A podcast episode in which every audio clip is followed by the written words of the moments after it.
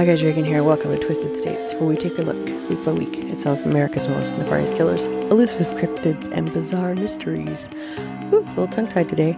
Anyway, we are on week 13, and this week we are headed to Colorado.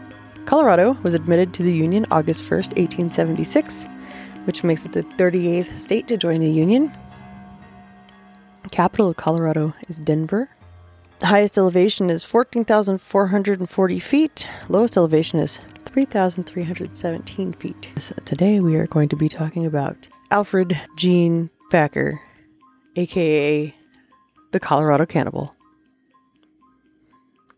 So, Alfred Gene Packer was born in 1842 in Allegheny County, Pennsylvania, to James and Esther Packer. He was one of three children. He didn't have a very good family life, but uh, when he was like 20, he moved to Minnesota and joined the military. Sadly, he didn't last very long in the military. He lasted about eight months, and then he was given an honorable medical discharge because he had epilepsy, and that excluded him from being able to be part of the military. He ended up going to Iowa after being discharged from the military and joining once again. In June 1863, one year later, he was discharged again for the same reason. After being rejected from the military, he really had a lot of an attitude with everybody and he was not a happy camper and he really kind of really kind of turned into a bit of a jerk. uh, he just at that point he was really disillusioned. He was trying to survive. He didn't choose to have epilepsy. He didn't choose to have to deal with this this disability, but it was, you know, what it was and it was what he had to deal with. So, he didn't take that too well and he just really kind of took it out on everybody around him. He didn't stay at jobs long. He had tons of short term employment, a lot of jobs he would get, and uh, either because of his seizures or his attitude, or a combination of both, or the fact that he was stealing from people. I mean, there was a lot of different reasons why he wouldn't stay somewhere. Things wouldn't wouldn't go well. So he decided that he was going to go to Colorado and become a miner. Word came that gold was struck in Breckenridge, and he decided, you know what? That's it. I'm going to Breckenridge. This is what I'm going to do. This is my my life's calling at this point, you know. He's going to go and he's going to be a miner and he's going to you know, find all the gold and do well and whatever and then, you know, just follow the money. I mean, cuz if nothing else, right? I mean, at least there's some kind of opportunity there. There's all this gold being found and so there's people with money and you know, just kind of follow the money and go with that, right? So he joined 20 other miners that were headed to Breckenridge. and here's this guy. He's got nothing. He's got no provisions of any kind. He's got the shirt on his back. Like, he is not in any way prepared whatsoever to head down the Mormon Trail and head toward Breckenridge to the goal. Like there's just no, you know, he's he's not in any way shape or form prepared for such a trip. Like just no. So of course, now he's got to do some fast talking. He just starts saying words, stream of consciousness in any direction that might get him on this expedition to Breckenridge. He knows that nobody else there knows their way where they're going. None of them are familiar with the territory of the area. They're all, you know, from all over the place, just they're chasing chasing the gold. So he speaks up and says, "Hey, I'm a I'm a I'm a trail guide. I'm a guide. I can do this. I can get us there. I might not have provisions or whatever, but I can make up for my lack of preparedness as far as all that goes by, you know, um, I'll pay my way by by getting us there, but making sure that we make it there because I know this area like the back of my hand. I got this. You guys are in capable hands with me. It's not going to be a problem. We're it's good to go. You know, we'll just I'll get you there. Don't worry about it. You know? It doesn't matter that I don't have a lot of provisions. I'm such a I'm such a good guide and I know my way around so well. We're just going to breeze right through this. Everything's going to be fine. Obviously, that was not the case.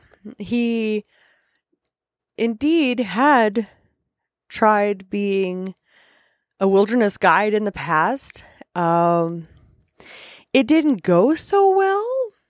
He kind of maybe just was terrible at navigation and uh not only did he have a hard time because he was constantly getting lost, but he also was extremely lazy and annoying on top of that. And he had epilepsy, which, you know, hindered his ability to perform that that job. But these people didn't know that. They didn't know what they were dealing with until it was too late. uh so they head out. He's leading them out into this ridiculous boundless uh wilderness. And by January, they are lost. They are completely lost. They are running low on supplies. They have no idea how they're going to get out of this situation. They are flying by the seat of their pants. And they come up on a winter camp. The Utes had a winter camp there. And Chief Ouray was like, "Yeah, you guys, this is this is a bad time to try to traverse this area. We've got big storms coming in. It's winter. Like, you cannot, you're not going to make it. You're not going to survive. As soon as the snow melts, everything thaws out, you'll be fine. Clear passage. But until then, you're better off to just stay here where it's safe. I don't want to see you guys go out and whatever, you know? So some stayed, some were restless because they wanted to get where that gold was. They wanted to get there before it was all gone. You know, there were boundless, you know, fortune awaited them and they did not want to wait. The chief said, You know, that's fine. But if you're going to go, make sure that you stick to the Mormon trail. So he gave them some extra provisions and he said, You know, go ahead and do your thing. Well, of course, you know, Packer couldn't have that. He decided that they were going to deviate from that path and they were going to go through the San Juan Mountains to get there. Oh, I know a shortcut. Let's go this way. It'll be fine.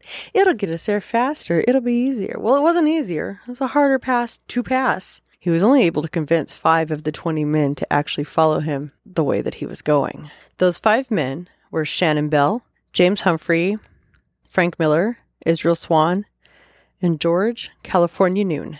Things go really bad. Two months later, here's Packer cruising around. He showed up at the Los Pinos Indian Agency, claimed that he was abandoned, claimed that the group of men that he was with, the five men that he headed out with, uh, couldn't handle him and thought he was a pain in the ass and gave him a rifle and left him there. They said, "Hey, you know what, bro? You're you're too much. We can't take you. We you're just gonna have to fend for yourself. You know what? Here's a gun." Well, the tale he told was one of desolation, isolation, fear, being abandoned out in the wilderness during a snowstorm you know, here's this big blizzard. He's he's on his own. He's, you know, nothing but a rifle. but he doesn't look like he's been going without anything. He's he's fat and sassy. He's he's doing quite well. He goes to the nearby town of Saguache and he rents a room. Now he's throwing money around like there's no tomorrow. He's going to the saloon, spending like a hundred dollars, which is like twenty five hundred dollars in today's money just partying it up, having a good time, offering to loan people money. You know, just, he's got all this wealth all of a sudden.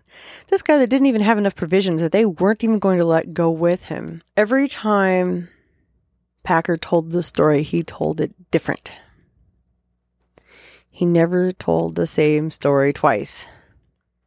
So he's going along and he's, you know, giving all these different versions of the story. One of the men, Preston Nutter, noticed Miller's hunting knife on Packer.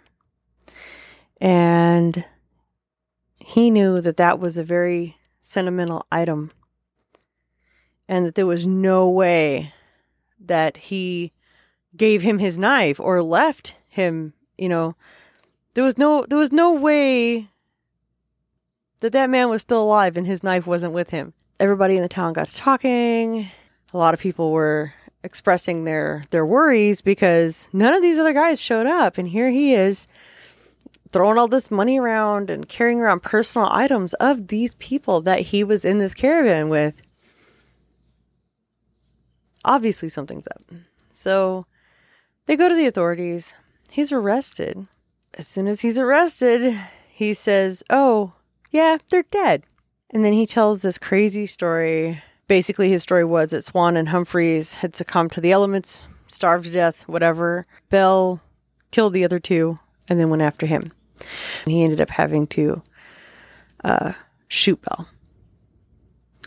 So that was that was his his story, and everybody's like, hmm, "Yeah, okay." While he was waiting awaiting trial, he escaped. He spent eight years on the run and ended up being recognized in a saloon in Cheyenne, Wyoming, in 1883. And that was the point where he was rearrested and had to go and and uh, go on trial. So, still depending on this uh, story that he cooked up about Bell being the one that did all these horrendous things, and him just taking their their things with him because they didn't need him anymore. They didn't need their money. They didn't need their their weapons or whatever because they were dead. Uh, you know, and then of course having to survive on cannibalism because there wasn't anything else there to eat because there were no supplies. Um, yeah, he went to trial and he he did not understand why people didn't understand that he wasn't a criminal because emergency cam- cannibalism still to this day is not considered illegal. That was his story. That was his his alibi, his excuse, his his his reasoning. A jury found him guilty. April 13th of 1883 of murdering all five of his party members and of premeditated murder in at least one case. But the problem with that is the time frame. In 1874, a law was passed saying that there's no death sentence for out of state crimes. Colorado wasn't a state yet when he committed those crimes. So it was a loophole that kept him from the death penalty.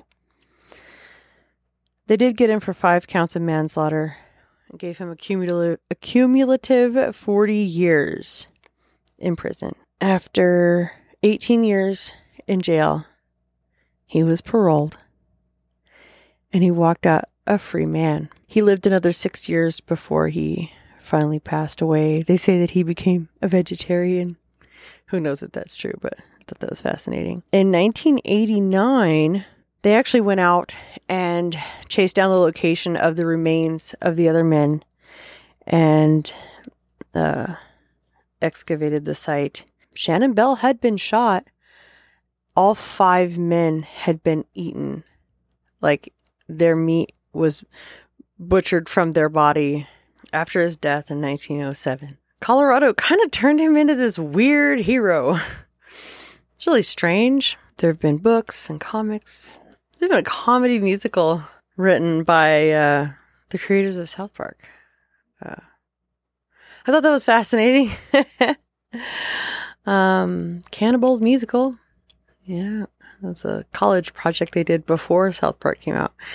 And um, in 19 in 1968, the University of Colorado named their restaurant restaurant Alfred Packer Memorial Grill, which they later changed to Alfred Packer restaurant, despite the heinous crimes that he most likely committed. Um, he's kind of a local hero.